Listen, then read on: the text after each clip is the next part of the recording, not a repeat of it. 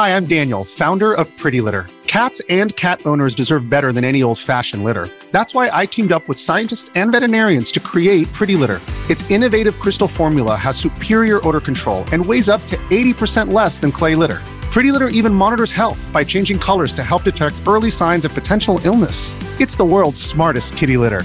Go to prettylitter.com and use code SPOTIFY for 20% off your first order and a free cat toy. Terms and conditions apply. See site for details. Welcome to the New Books Network. Hello and welcome to another episode on the New Books Network. I'm one of your hosts, Dr. Miranda Melcher, and I'm very pleased to have with me Dr. Penny von Eschen to tell us all about her book, published by Duke University Press, titled Paradoxes of Nostalgia Cold War Triumphalism and Global Disorder Since 1989.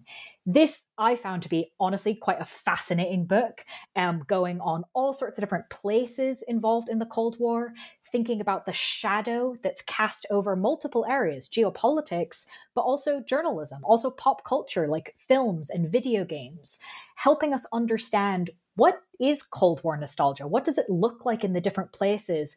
Why does it look this way? And how does that help us understand some of today's politics? So, Penny, thank you so much for being with us on the podcast.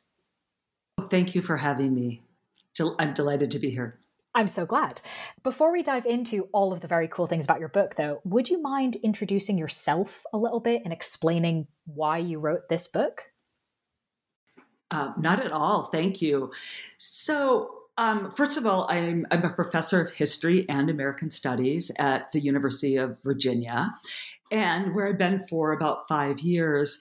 And this book came out of a very long-standing interest in intersections of Cold War politics and colonialism and anti-colonialism. For example, the, my what was my dissertation and my first book is called Race Against Empire: African Americans and Anti-Colonialism, and it looked at the way African Americans were involved in global projects. And as I'm looking at that, I realized how deeply um, these projects were surveilled, repressed by US Cold War security state, how they went after individuals and the broadest projects as a whole.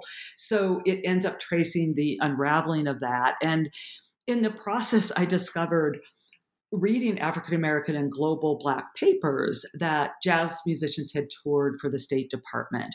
And I thought that was such an interesting contradiction. And as I explored their projects, and the musicians were deeply interested in civil rights and making global connections.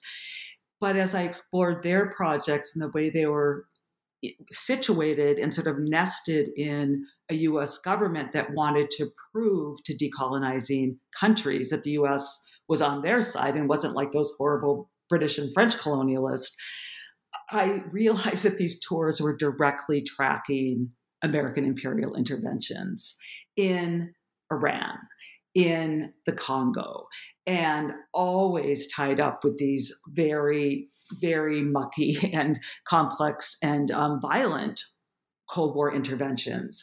So, in some sense, this book continues both of those interests as I look at, in one sense, the afterlives of the intersections of colonial and Cold War violence, and then what happens after an indeed really big shift between in the 80s and especially you know 89 and its aftermath.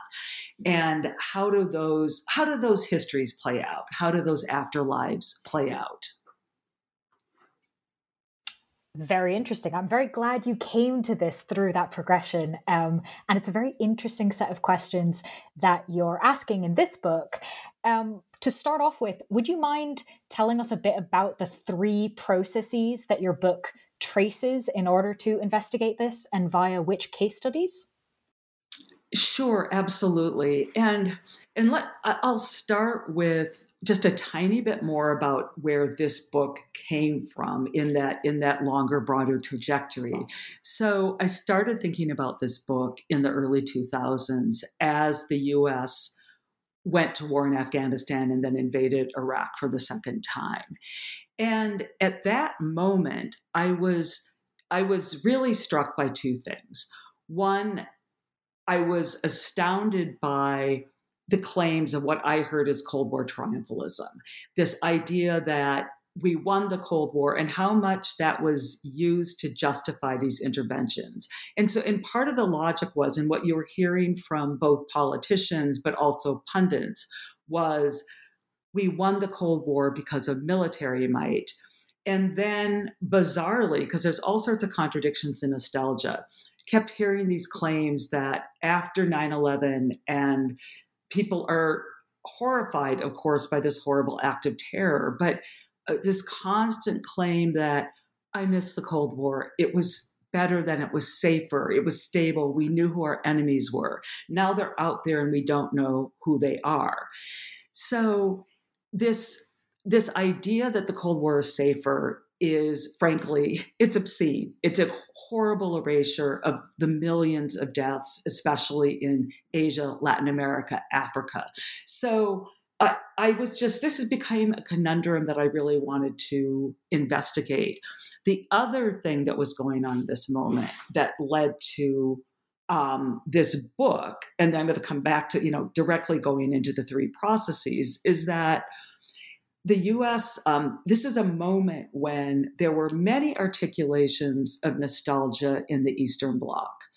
And there were films. Uh, Goodbye Lenin comes out. There was there was a flurry of museums being opened or flourishing that examined Eastern Bloc past, selling um, selling objects from the from the sort of Soviet and socialist periods.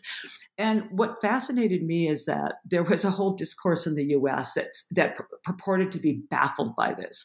Oh my goodness, how can those weird people ever miss something as horrible as a socialist past? Yet there was a, there was no parallel recognition of the pronounced Cold War nostalgia being articulated in in multiple registers registers in the United States, from politics to popular culture. So all of this led me to set um, so to set out on an investigation of this. So three of the different things that are traced are how do how how are people employing claims about the Cold War and the Cold War past in for contemporary political purposes, um, for purposes of foreign policy, for purposes of intervention. And what are the what are the different memories that are constructed by politicians, by pundits, and in popular culture? So why the why are they being constructed in particular moments?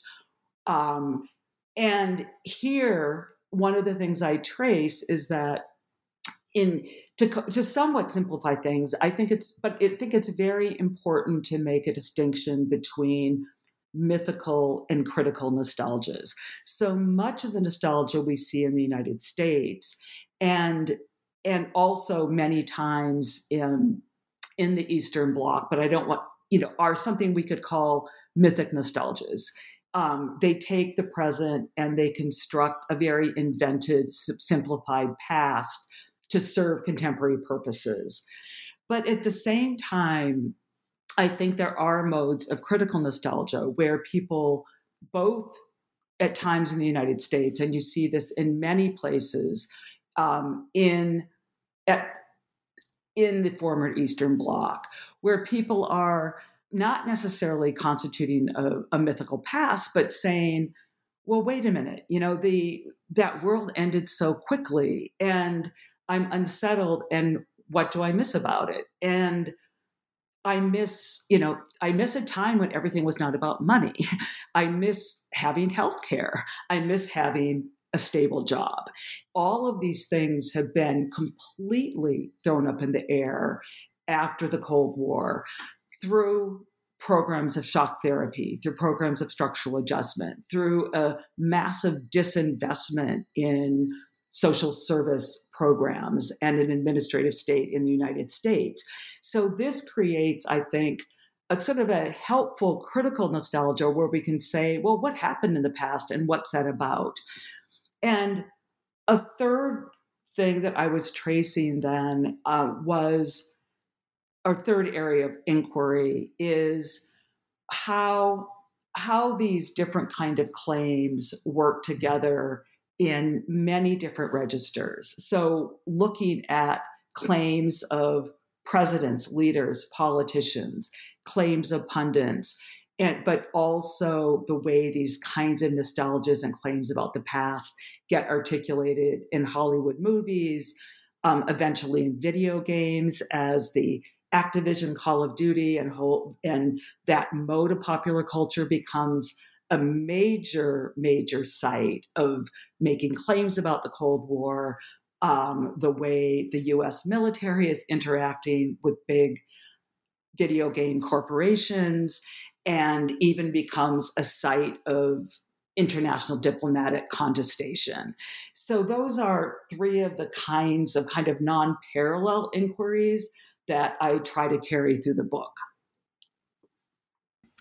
very fascinating ones. I mean, just from that list, I would have an endless number of things I want to ask you about. Um, but I've tried to organize all of my thoughts into some sort of coherent method to hopefully take our listeners through those themes and processes that you trace. Um, and I've gone for, I guess, the historian's easiest way of organizing, which is vaguely chronological. Um, so, to start off with, I think one of the things that was the most interesting this idea of oh i wish i remember it was great when we had healthcare. It was great when everything wasn't about money. Um, because today that seems so sort of inevitable. Well was there really a time like that or could there be again? There's no way. But you show in the book that there were alternatives. There were other visions for what the end of the cold war could mean to different politics different political systems and so I'm wondering if you can take us back there and help us understand why and how some of these alternative post Cold War visions, people like Gorbachev, Havel, Mandela, why didn't those end up coming true? Uh, thank you so much. So, I'm going to very quickly get to your question, but I first want to outline just in a nutshell what those alternative visions were on the table and how highly visible they were. And three of the figures that I use in the book to illustrate that are Nelson Mandela, as he's released from prison in 1990, Václav Havel, and um, who is very quick, is released from prison and quickly becomes president of then Czechoslovakia, and Gorbachev, who's been a leading voice in reform.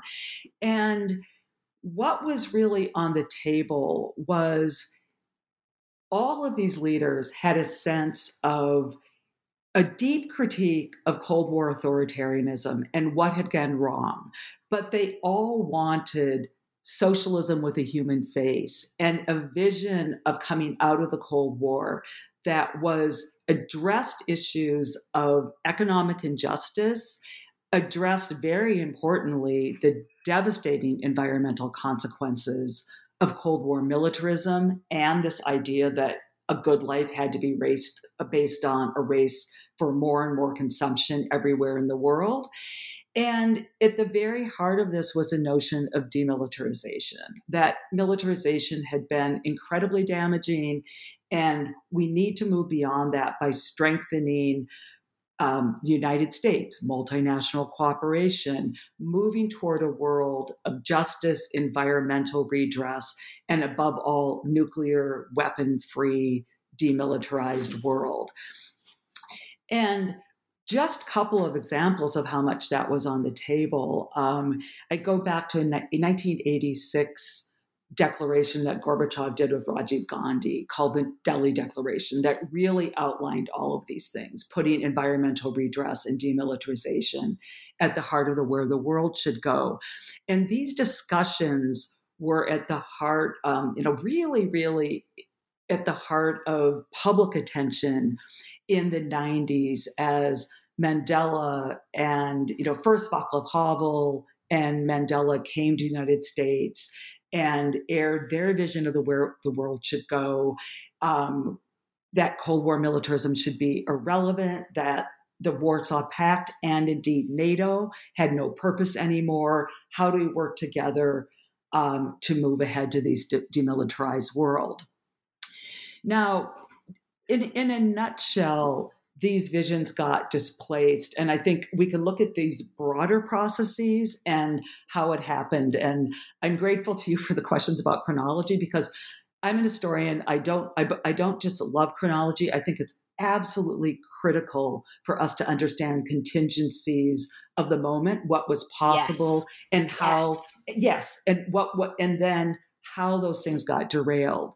So, in the broader sense, there was a sort of a, we could call it a Reagan Thatcher project. It didn't just start in the 80s, but of a radical privatization of the world. And one of the things as you look at the Reagan administration, they very consciously, through some of the national security directives, very intentionally tried to weaponize, well, tried, they did weaponize Western financial instruments, IMF, World Bank, to try to weaken the Soviet bloc and, very importantly, Yugoslavia. And um, sort of brilliant historians of Yugoslavia have sort of really detailed how that led to a breakup of Yugoslavia. Um, so there is a project, um, structural adjustment, um, shock therapy, that is aimed at undoing those economies and then any last vestiges of of an administrative or sort of social service state. So that is weakening these projects throughout. And there's a sense, it's very poignant in the case of South Africa because they have such a strong agenda for economic redistribution in a country that's been run by a handful of oligarchical companies and people are incredibly impoverished.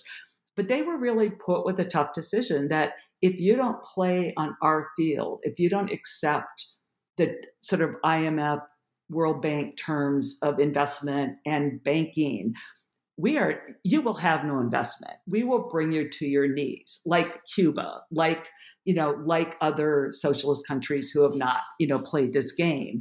So that's going on. And then in a very specific sense, I think the moment of that the moment when Saddam Hussein invades Kuwait and then the U.S. eventually pulls a, co- a, coalition around to invade Iraq rather than choosing a negotiated settlement, I think is is really critical in the immediate contingent sense because if you go back, what was on the table then is that the vast majority of countries at the in the uh, at, in the United Nations and the UN vote, and this would include Gorbachev, Mandela very much wanted a negotiated settlement. And we should also remember that Saddam Hussein was willing to talk about a timeline for withdrawal and a negotiated settlement.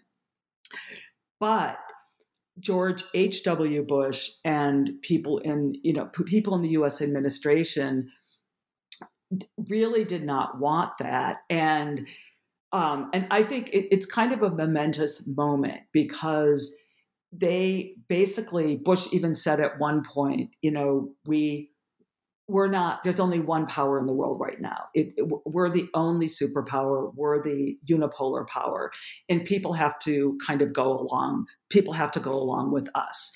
And and so bush both had um, a real falling out. There's really interesting conversations with mandela. You can see how this works out but bush is also a really skilled politician. So through a combination of threats, you know, he's really good at the carrot and the stick. So with Havel, he convinces him, you know, there look at this horrible human rights record. Look what you know what look what Iraq is doing. Now he's not wrong to say that, but by elevating only that aspect and ignoring the possibility of a peaceful negotiated settlement, he gets Havel to succumb. He doesn't. He basically forces Gorbachev and Mandela, they basically had no choice. He never really talked them into it.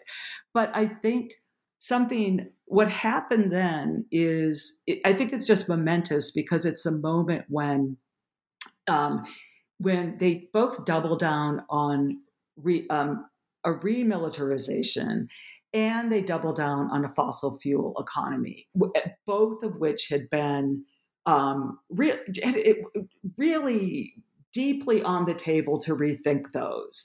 So, and and I think one can demonstrate that basically um, that Bush and Bush and the immediate advisors and the people in power at that moment, they did not want to give up a military or fossil fuel economy. They benefited from these things enormously.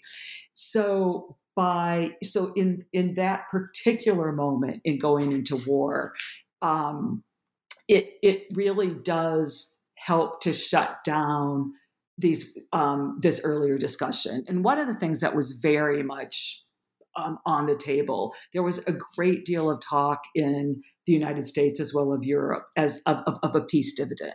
Now that we don't need to waste all this money on Cold War weapons, on nuclear weapons, we can take that money and we can use it to um, for the social good. We can fix crumbling infrastructures. Money can go into public education, and we can we can deal with the environment. And as one, I think you know, very astute commentator at the moment said, as the U.S. went into Iraq, not only is there no do we have no peace dividend, we have no peace. And then what followed from this, and this is not the first intervention. The US had gone into Panama. There's other things going on. But what followed from this is a whole series of wars and lower level interventions prior to um, the major interventions of the US in Afghanistan and Iraq, which again, like completely derailed that environmentalist and demilitarized agenda. Mm. And that's what we have now in lots of ways that we don't realize kind of what the contingency was, right? What the other alternatives could have been. So excavating that, I think, is really helpful in explaining kind of where does this nostalgia come from and what what, what are people maybe without being able to articulate it always um, sort of wishing for um, and and I think that that applies on a mass geopolitical level in terms of kind of the world order, but also very much on a more kind of everyday personal level. We've briefly mentioned the idea of sort of public health care, but one thing you also talk about in the book is the nuclear family. Um, kind of another thing that we maybe sort of take for granted today, even though there's also all sorts of discussion about how that doesn't really fit and how that can be um, quite challenging for a lot of people and communities. So, I guess in a similar vein to my previous question, can you help us understand why and with what consequences did the nuclear family become so much more important um, in this sort of similar time period? Interestingly, as you show in the book, both on both sides of the former Iron Curtain. Yes, thank you for that question. So, we should preface this by saying that the idea of the family and the nuclear family as tied to patriotism and a nation state were very important in both the US and the Soviet bloc as, um, during the Cold War era. So, what's interesting is what really changes here. So, I think what changes, and you can see um, as a parallel to shock therapy or structural adjustment and a great privatization and weakening the state in the rest of the world, um, there's also a project of greatly weakening social service programs in the state within the United States. And this is deeply ideological. Irving Kristol, the neoconservative um, intellectual, if we can call him that, said in 19, you know, in 1993, he said, well, the Cold War, you know, the fight against international communism may be over, but my Cold War is just beginning. We are going to go after every vestige of bureaucracy and and administrative states within the US. And he was, you know, looking at different registers. It was um, Newt Gingrich and what they call the Contract for America that laid this out in great depth. And this whole idea that we're that we and they literally use the language like in the 1992 Republican platform and that goes through to 94 when Gingrich and these conservative Republicans took over the House. They used the language that we have vestiges of the Kremlin in the United States government. Bill Clinton's healthcare plan is socialist, and we're, we've got to go after all of this. So they pass some pretty radical legislation. And I will say Clinton first vetoed this, and then he eventually succumbed and they dismantled aid to families with dependent children and put in, which had been meant to support single mothers, people who, who needed money to support their children and their families. And they replaced these programs with, um, and, and um, Melinda Cooper is a sociologist who's written about this in really important detail and important ways. They they replaced these programs with what was um, colloquially known as a deadbeat dad program. It said we're not going to give money to a single mother who um, who is you know poor or struggling or unemployed or does not have a job that that brings her above the poverty line we're going to find the father and we're going to go after him. So it immediately says the, the woman cannot have money except through this absent man.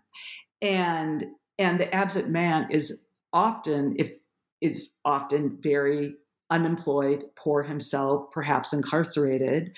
But they're going to go after this person. Money can only come through him. The woman's getting no money. Now, the upshot of this is women become far more dependent on um, they can't get resources from the state or they're getting these um, ridiculous conditions that you can only get resources if, if you prove you're looking for a job 12 hours a day um, and you can't get resources from the state so they become dependent on um, either their own families who are often very poor and can't help them, but it gets them more wrapped into family dynamics. But it also they're they need to turn to institutions that are far more cultural conservative, uh, uh, more conservative, and are almost always located in churches.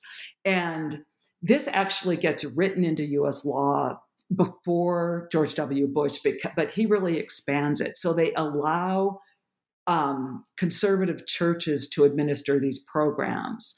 And while they can't technically require a recipient of aid to accept everything, they also can, will not require the churches to, um, in any way, uh, soften or hold back their beliefs. So aid becomes you. It, it, the vast majority of aid becomes funneled through programs that require a conservative adherence to um, religion and other conservative cultural values. And people must either profess this or tolerate the profession, you know, the profession of this in order to get any kind of aid whatsoever. Now, in the, on the Soviet side, um, some anthropologists have written about this in you know in really really insightful ways and and again it's um, for a generation of women who had some semblance of support from the state. They had employment they had health care. Of course we know these societies are struggling economically. It was far from perfect but this was a fundamental safety net that they could rely on. And with the collapse of that and with the imposition of modes of shock therapy that completely kind of forbade those systems of assistance, people could only turn back on, again, a nuclear family, whether or not it was dependable, whether or not it was supportive, whether or not it was abusive, and again, these conservative cultural institutions, which had been not there or under the radar in Soviet times, but then you'll get a development of conservative churches or conservative institutions that people, again, are forced to turn to. Thank you for explaining that. I, I, thought it was so interesting how just this one question of, like, wait a second, how does the status of the nuclear family change? opens up all these other things, right? Helps us understand the increasing prominence of the church as institutions, um, among many other aspects of that answer. Um, so, just in those two questions, you've helped us understand loads of things about how we've ended up where we are now. Um, but of course, the fact that you've kind of you've had to explain this to us right you've had to go into the literature go back into this and excavate all these historical understandings um, also tells us something interesting about how we are remembering them or not remembering them or misremembering them or something's happening there about sort of what is coming through, especially in the popular imagination, about um, the Cold War uh, during this time period. So I'm wondering if you can tell us about, especially films, novels, while all this is happening in the 1990s, how is that playing into this whole process of sort of reconfiguring what the Cold War was and what we're going to be nostalgic about it and how that's going to factor into the post Cold War time? Sure, thank you. Um, I think the um, you know the in the 90s there um, there was mirrored in popular culture but in hollywood and in us film there was a kind of a panic that was that you heard in other places. Like oh no now that the cold war's over we don't know who our enemy was. Like what you know we've got you know we knew it was the soviets now who are you know who are the enemies? So i think you you see in you see in blockbuster Hollywood films, and um, so from from Air Force One to it's interesting to trace the evolution of the whole Bond franchise. You see this movement from the Cold War enemy to a mapping of a new geopolitical world, where where there were sort of shadowy shadowy figures who were either terrorists or gun runners, but in looking at the patterns, um, one of the things that I trace in the book, and this this is just one pattern, but I think it's it's very very powerful, and I think it's very important that it happens well before 9/11. You see a pattern where the new enemy starts to be named as um, Muslims, Islam, and one of the things. Um, so so what I think you see in every register, and I, I didn't talk about this with the war in Iraq, but I think it you you see it in a very clear way in 1990-91, where one of the new justifications the Bush administration is turning to is the notion of a clash of civilizations.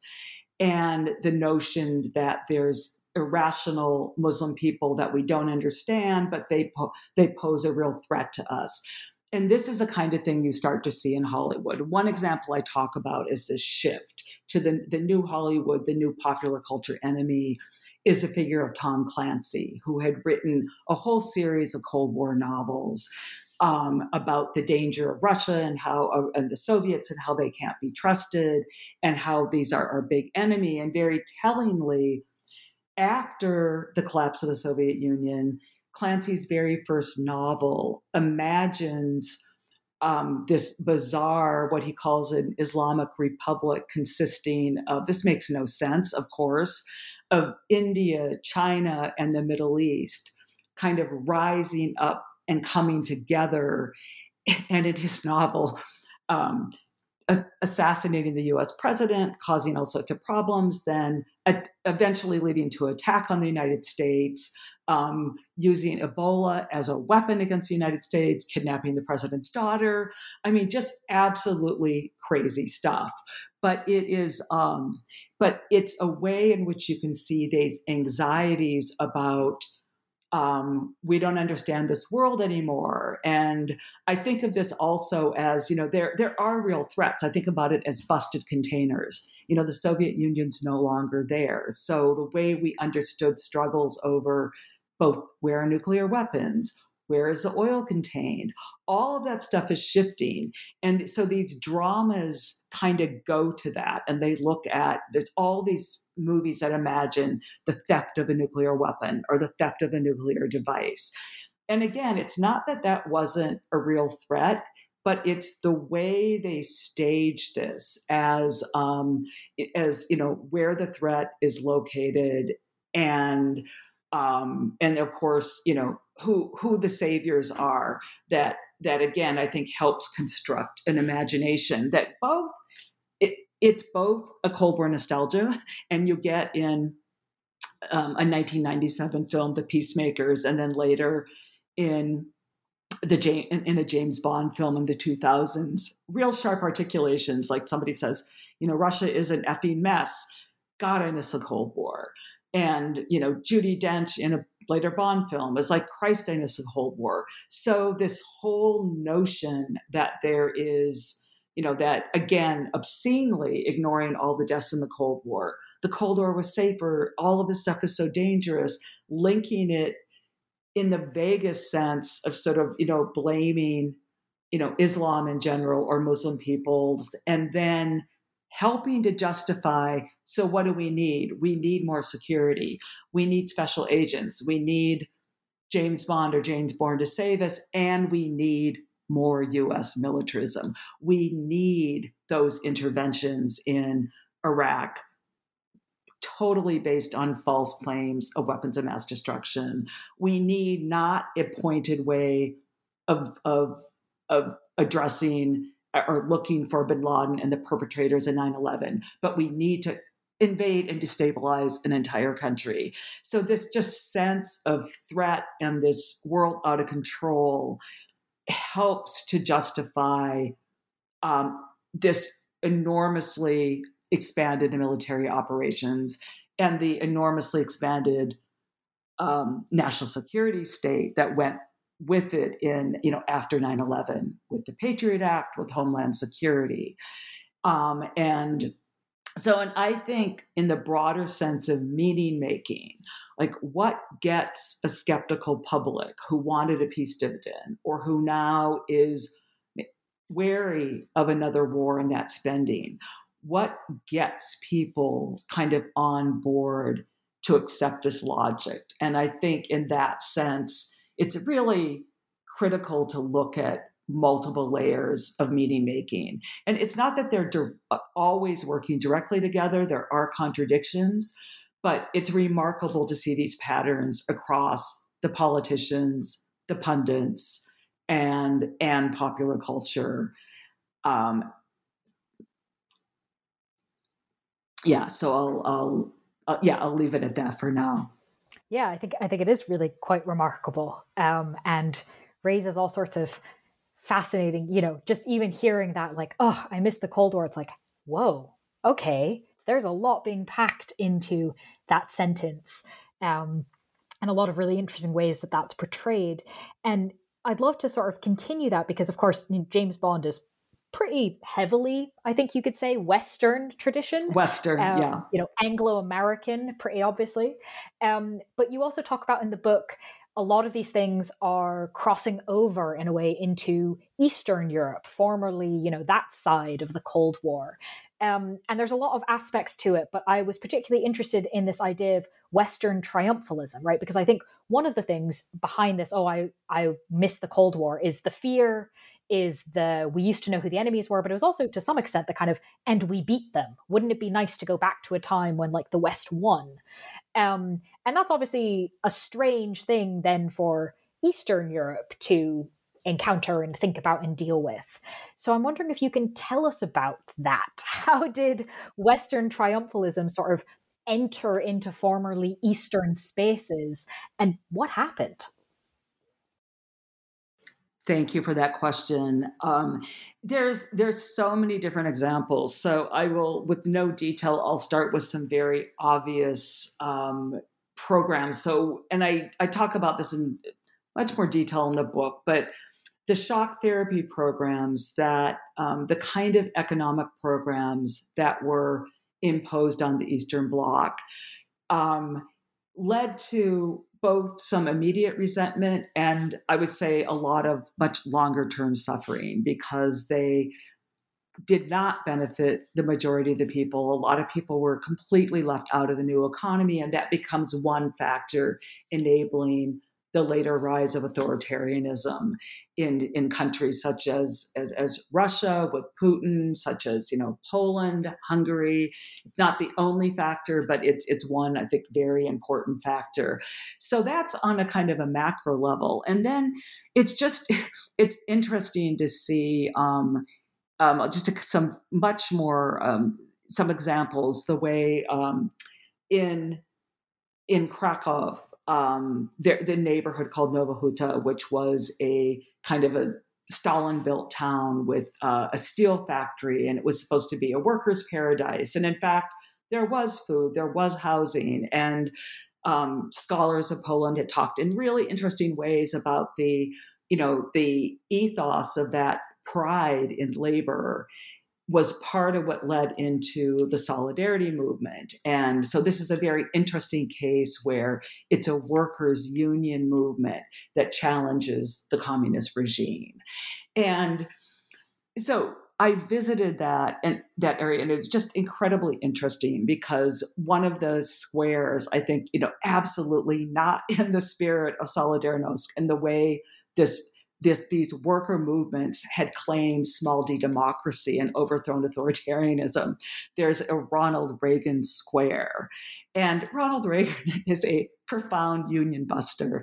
And so this is one area that you could see I think, you know, a somewhat obnoxious form that does not honor the complexity of the history here, what actually happened. And um, and I can't say that I would know what a lot of people there think about it. I mean, I certainly ask people, and people, there's a lot of criticism. People make fun of it. Uh, there's both eye rolls and much more bitter criticism. And you know, I was there in this moment when this the steel factory, of course, had been completely um, taken over by multinational corporations who had radically cut the pay and benefits of the Polish workers, and they had no security like they had had in, in the earlier times. And then eventually it shut down in, in, in, in, a, in a global steel crisis. So it, it's this kind of really kind of sad vacuum. And it was also this moment where, um, as you know, as Poland was starting to move to the right and a more authoritarian government, which was really afraid of this history. And so, really controlling the museums. And there were all sorts of attacks on the Solidarity Museum in Gdansk because it was seen as European and cosmopolitan, and this is not Polish history, and laws against anyone in Poland uh, saying that Polish, some Polish people or many had been complicit in the Holocaust. So there's all sorts of stuff going on, but this also meshed with um, again, an anti communism, where it's the reason nobody could talk about that is that Pol- the Polish people had simply been victims of the Holocaust and victims of communism. So, no space to talk about how a workers' movement had overthrown authoritarianism. And the victims of communism, um, so it, all of the stuff, it's, it's fundamentally a story of victimization. And I think I see a pattern where that that claim to victimization, I think, is fundamental to the rise of authoritarian um, governments in you know in in Europe and the former Eastern Bloc, and one kind of very funny. I mean, it, it's pathetic and funny. There there was um, a socialist themed restaurant in Nowa Huta, and it had this very large um, really just poster advertisement that had Lenin. And it was shut down supposedly, and maybe for health violations, maybe that was true, but they were only allowed to re enter by um, taking off the body of Lenin, and they were allowed to have the head at the top. And I just saw this as such a um, pathetically hilarious, but poignant and telling um, sort of just decapitate, sort of decapitalization of Lenin. And I and when I look at Western triumphalism, there was um, all these crazy violent examples in the United States where um, where pe- people were really obsessed with fallen statues of Lenin and displaying them in the United States in museums and outside museums with the head taken off. There was a restaurant in Las Vegas that had a statue of Lenin outside without a head, and one could go in and order um, vodka shots off ahead of Lenin. So there's just uh, so I think on the Western side there's a there there there's a real like enactment of like this again violent and it's a, it's it's totally absurd but it's these like yeah violent enactments of triumphalism and it's just very you know it's just very poignant to see that kind of triumphalism moving into um you know moving into a formerly Eastern Bloc. And one more really interesting example, and it, it's um, I had a chance to spend a little time in Kyrgyzstan. And so this is a former Soviet Central Asian republic that um, really had very, very interesting.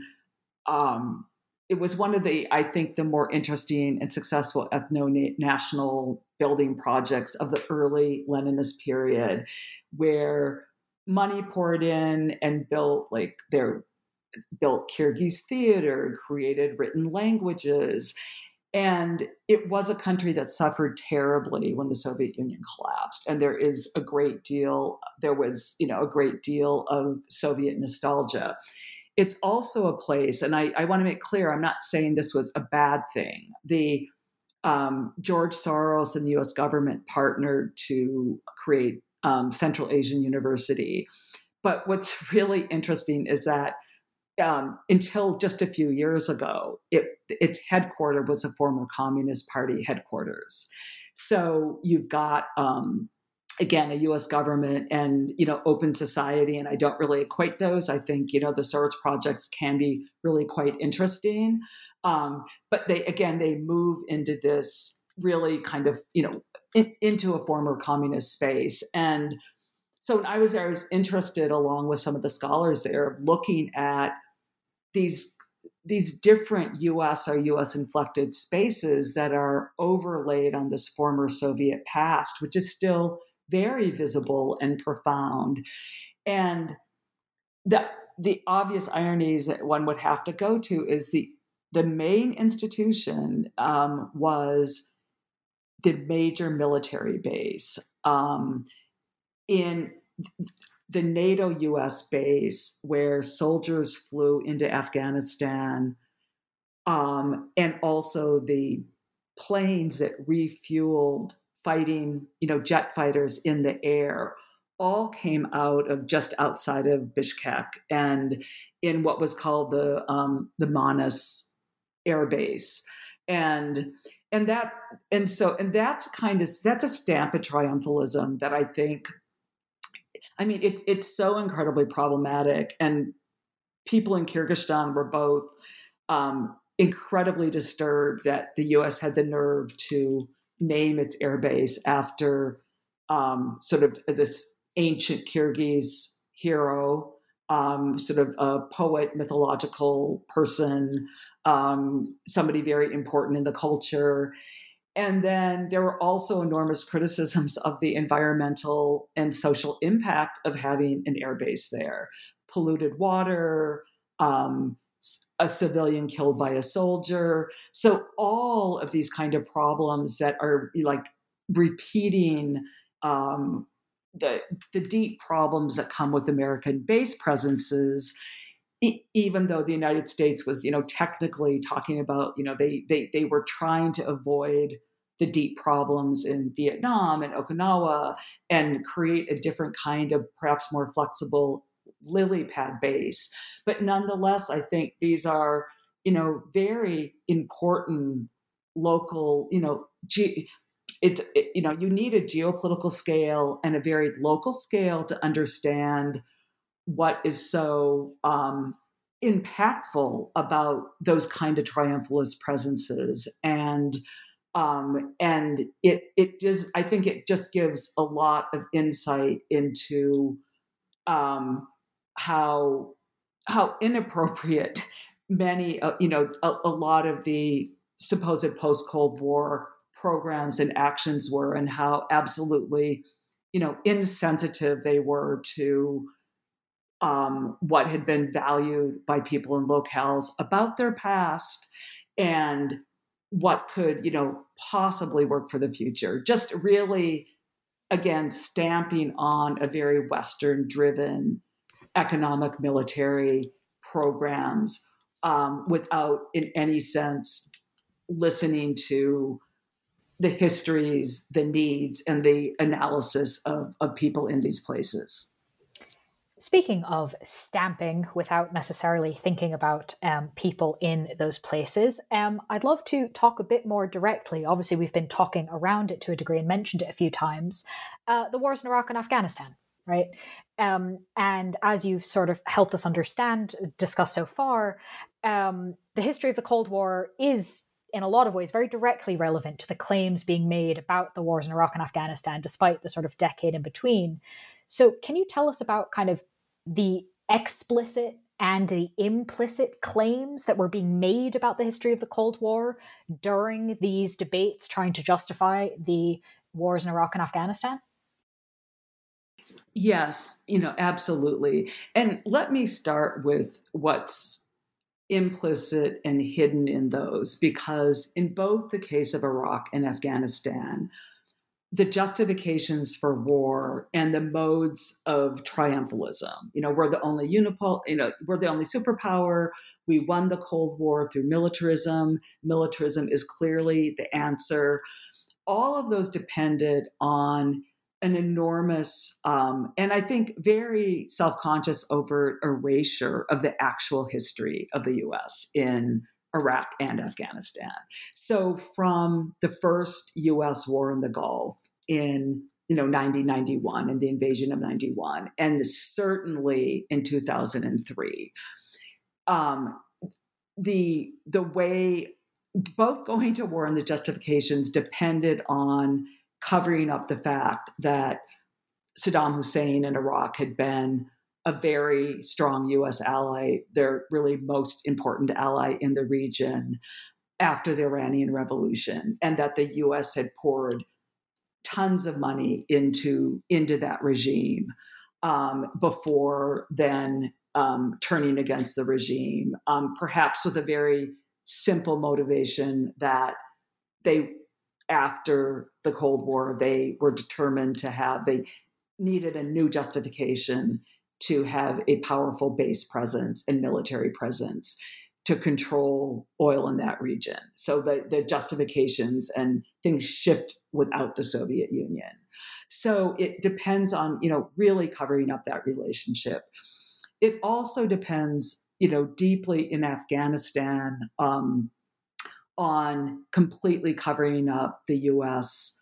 covert aid to um, the most radical militant um, mujahideen and fundamentalist groups fighting against the Soviet Union, and that the U.S. had um, had there were had certainly there were groups that were anti-Soviet during the um, you know in the 70s and 80s but the U.S. had quite a role in, in, in stoking those groups and putting a lot of money into them in it, beyond what many people know as as the covert funding of the Stinger missiles, led by the Democratic uh, Congressperson Charlie Wilson, in conjunction with right wing evangelical leaders in, in, in Texas that just raised a massive amount of money and covertly funneled all of this money. So, so the U.S. had kind of a deep role in strengthening groups that eventually attacked it, and then another story that journalists like Stephen Coll and others have told. And I said this, my book was so dependent on these brilliant investigative journalists. But in addition to that history, the US kept working with Taliban militants in the 1990s. There's kind of this brief period where the US does pull out of Afghanistan, but they're soon working with all these groups. And why? It's all about oil. And it's all about the US trying to control oil that's coming out of the Caspian region. And in the eyes of the US, and again, this is a kind of real triumphalism there, um, they people like um, US politicians, but very interestingly, so Dick Cheney, who of course very importantly is a vice president under George W. Bush in in in the wars in Afghanistan and Iraq. But Cheney is had been a Secretary of Defense under George H.W. He's now in the private world of oil, meeting with um, meeting with Casp- you know, meeting with leaders trying to control this this oil. And the U.S. logic, kind of, I think, kind of unbelievably, and it's it's so powerful, it's so destructive that, that for some reason the U.S. said we cannot let Caspian pipes go through Russia or be Russia controlled. We have to control this. Again, another way of kind of punishing Russia in terms of a Cold War triumphalism. So they were looking, there was two possible pipeline projects, but both, and without getting into great amount of detail, both involved sort of going around Russia and going through regions where the US, where the Taliban was either operating or if not strong, the US sought the help of the Taliban to be able to go through parts of um, Afghanistan or Pakistan. And um, again evading Russia.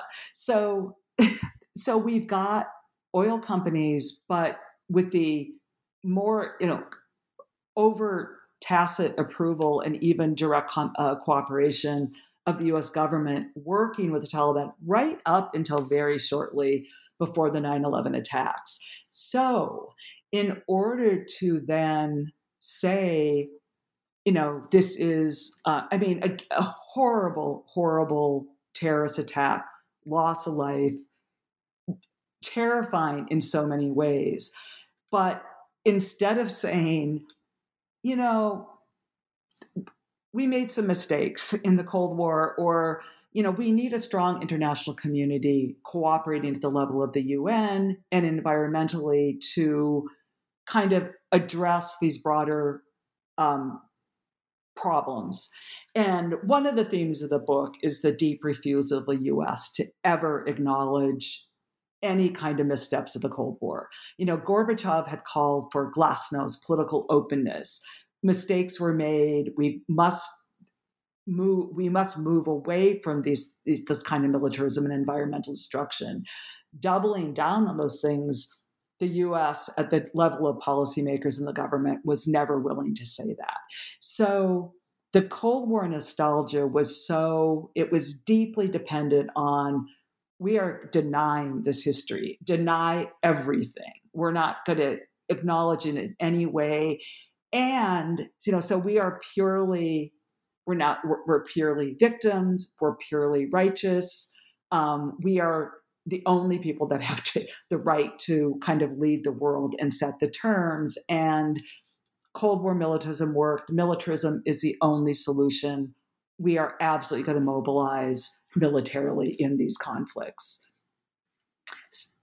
So it's that deep one two of absolute erasure and denial, and um, and then mobilizing this idea that we won the Cold War we're the only superpower. We know what works and how to run the world. Trust us. And what works is military force, right? Absolutely.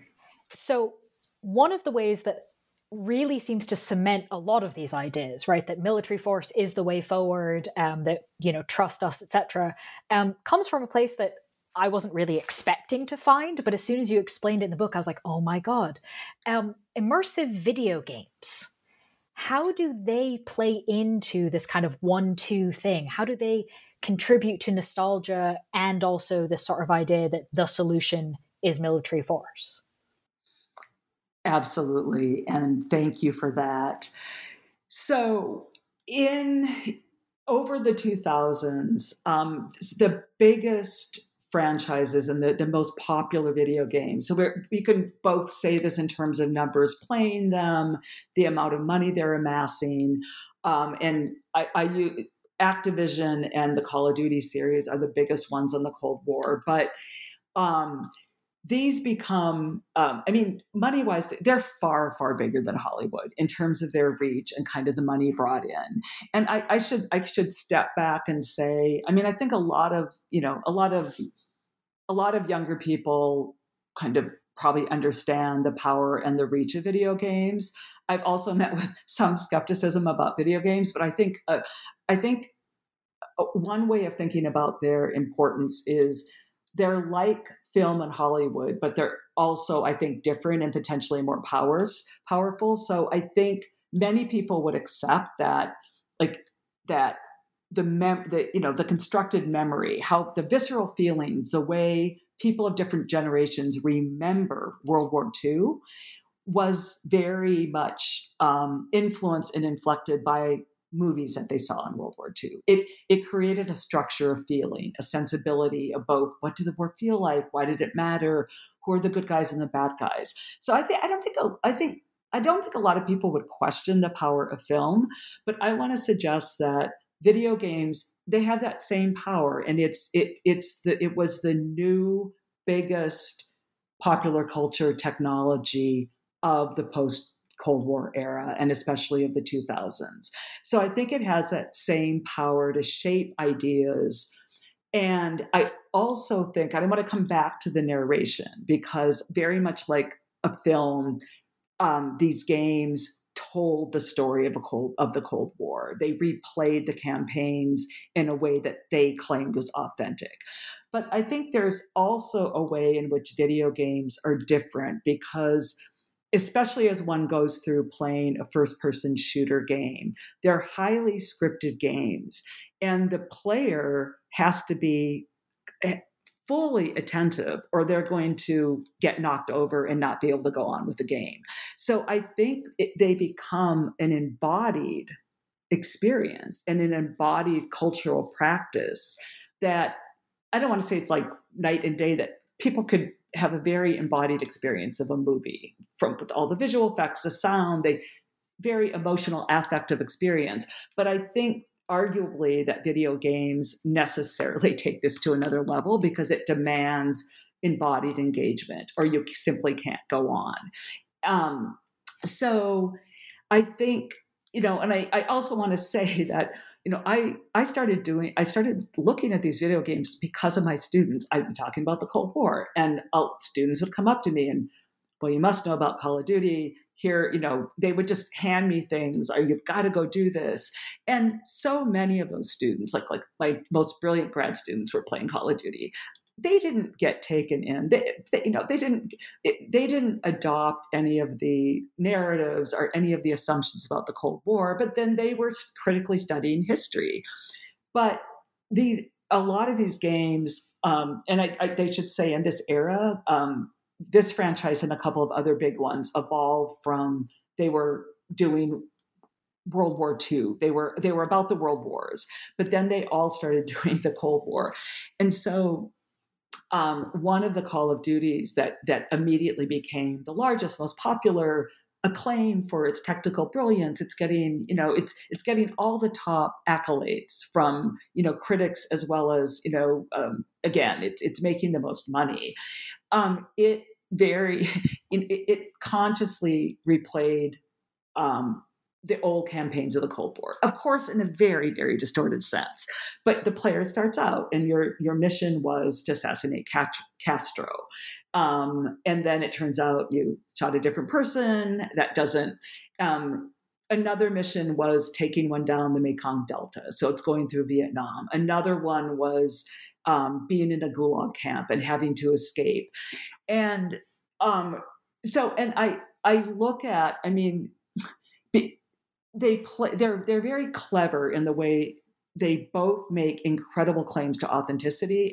The video game makers they go to the library of congress they go and they look they so at one point archivist in you know archivist in um, national archives of various sorts often said like for the f- photography side we see far more video game makers than we see historians because they have this idea of authenticity or credibility. Our uniforms have to be exactly right. So there's this claim to authenticity at the same time that they're um, taking liberties is just an understatement. They're they're you know they're they're replaying this in a a completely distorted kind of fantasy kind of way that is um, you know that's not at, you know again it's it's not at all related to anything that actually happened in the cold war but i think that claim to authenticity then um, is very important and an interesting dynamic is um, and some people have really written about this really beautifully. We could go back to an older book, Roger Stahl's Militainment. There's a deep relationship between video game industry and the military. And some of what Stahl had laid out, I think one of the first people to do it is the way um, the way the military was using video game technology to train um, pilots and train zone, you know, drone fighters, and the way so people would be essentially like playing a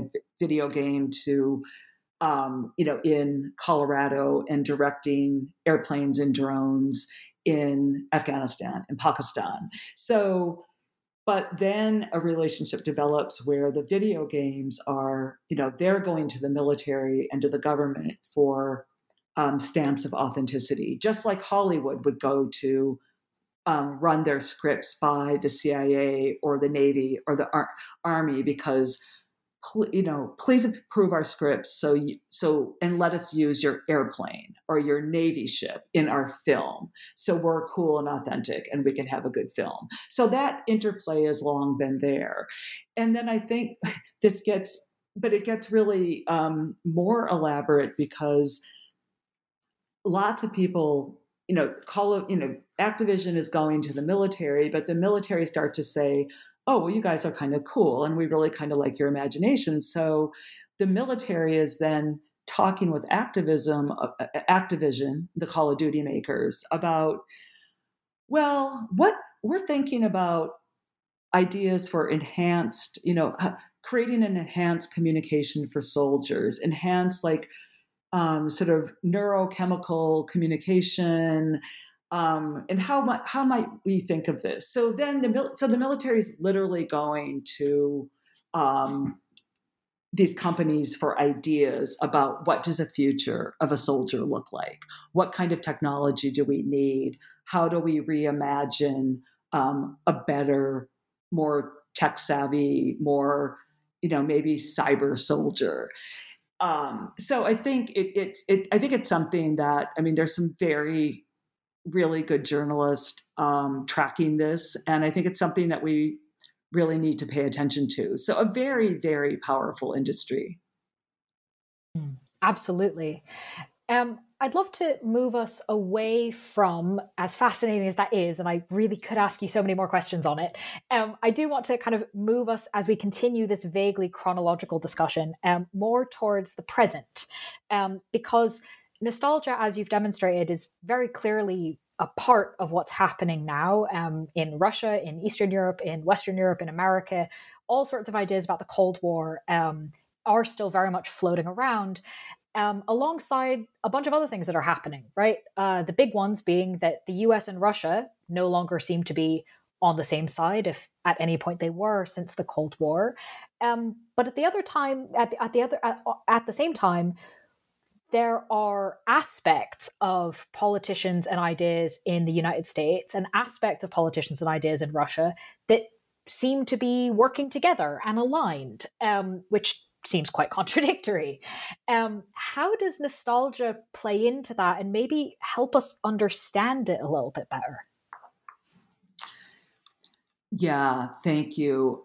You know, I think that um, I think nostalgia is important in this sense. I and and and I'm gonna so I'm gonna start with the sort of the alignments of conservatives in the United States and Russia that you saw so clearly in the Trump campaign and then the Trump presidency.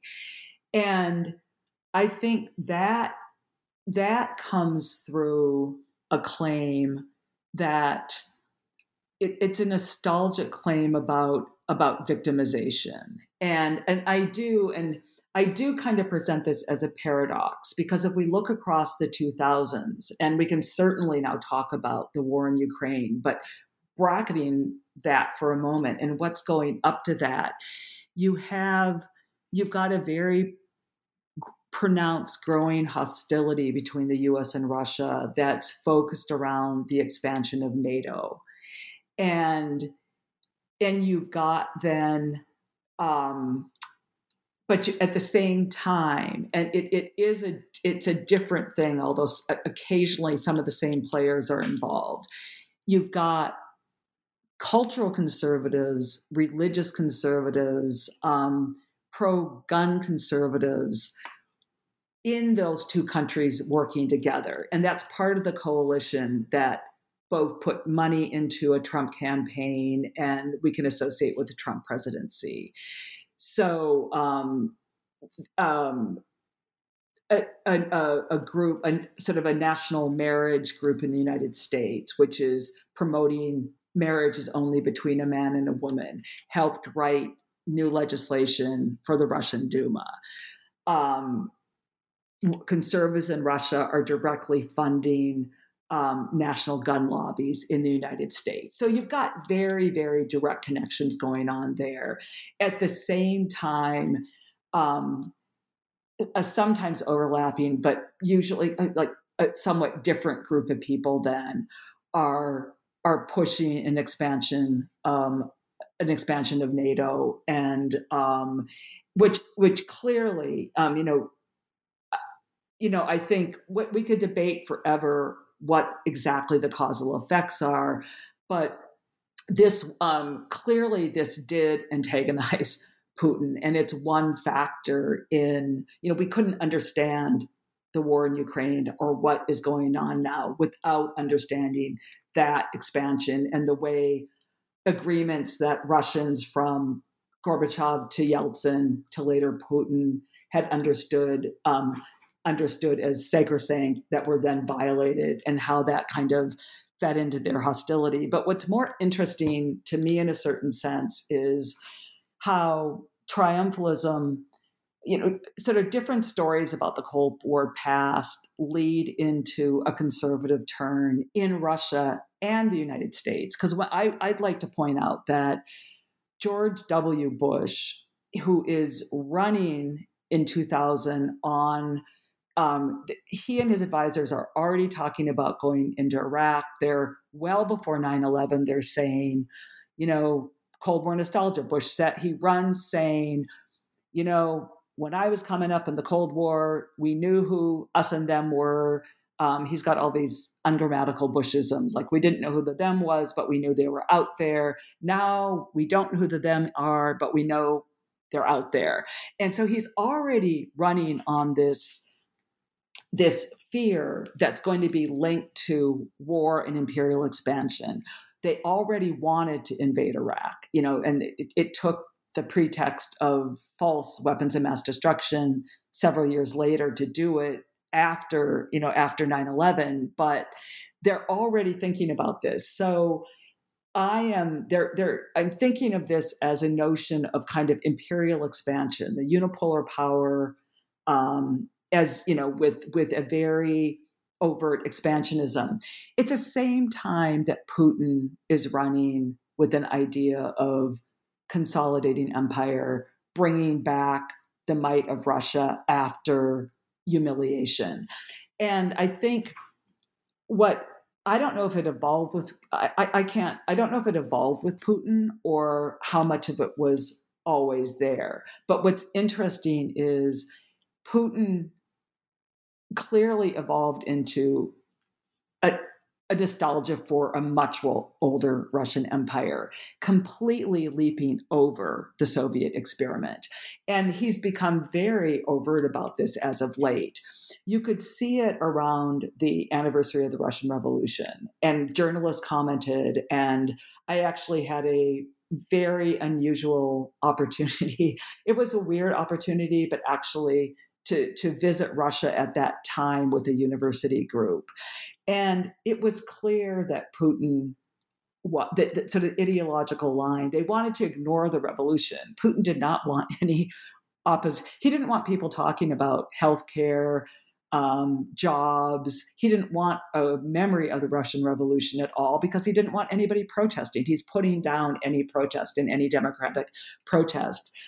Um, there was this speaking of critical nostalgia this wonderful period at the St. Petersburg Museum, the political museum in Russia, that had a very, very sensitive probing of the Soviet past. We're going to look at all the repression. We're going to look at all the scientific achievements, you know, the ballet, the hockey, every side of this.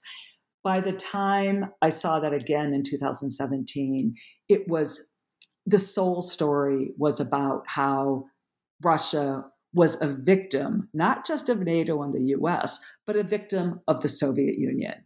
that that they become the biggest victims of all and it literally had a plaque saying you know taking one of the greatest soviet achievements which was literacy and saying the soviets taught people to read because you can't propagandize people who can't read so it, it even takes away this achievement and says it's an evil thing so you could really see putin headed toward a kind of bizarre reinvention of this imperial czarist past and seeing himself as an embodiment of that.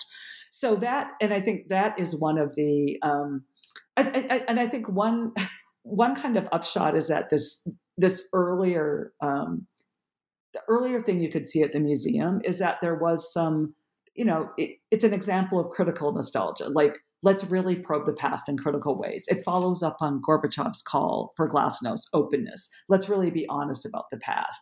But that how how nostalgia and maybe examinations of the past are always dangerous and they can morph into claims of victimhood, mythological claims about an invented past that is, that are, you know, it's Putin seems to be living in a caricatured world of this that would be more interesting if it wasn't so dangerous. So that is one way that nostalgia has kind of led into this um, into this kind of conflict and the horrible um, mode that that has taken with um, this you know illegal brutal brutal invasion of Ukraine. Now on the side um, on the side of the U.S. And I know this is would not be an undisputed claim. Um, there is hot debate about this, but I I I do think the um, the U.S. clearly broke agreements with Russia. There, one of the first blowups about this was with Clinton and Yeltsin um, back, you know, as early as you know back in the early '90s, but clearly broke understandings that you know, as, as, as people said, like not one inch that you know that that NATO, you know, w- with German unification, NATO would, you know, Germany was in NATO, but that it was not going to expand further. And and I think we do need to understand that to see, however criminal and horrible Putin and his oligarchs are, that that they're we can't understand their worldview if we don't understand that kind of expansion in NATO. And I think this is one of the major arguments in my book that that it's it's a piece of um, what the Cold War nostalgia in the U.S. Again, this I won the Cold War because of military might led to a valorization and indeed a dependence on militarism over diplomatic solutions at every single point. And this is true, I think, throughout the 90s. It's true as the US goes into Iraq and Afghanistan. And um, and I think I think if we go back again, looking at contingent moments, um, that there um, and diplomacy there were diplomatic alternatives at many, many, many points at which the US chose war.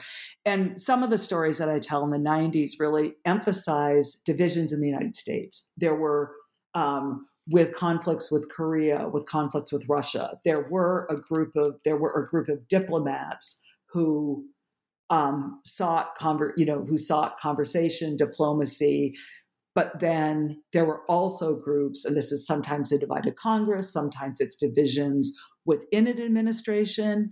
There's other groups that are pushing a more hawkish agenda that very that very much resembles Cold War thinking.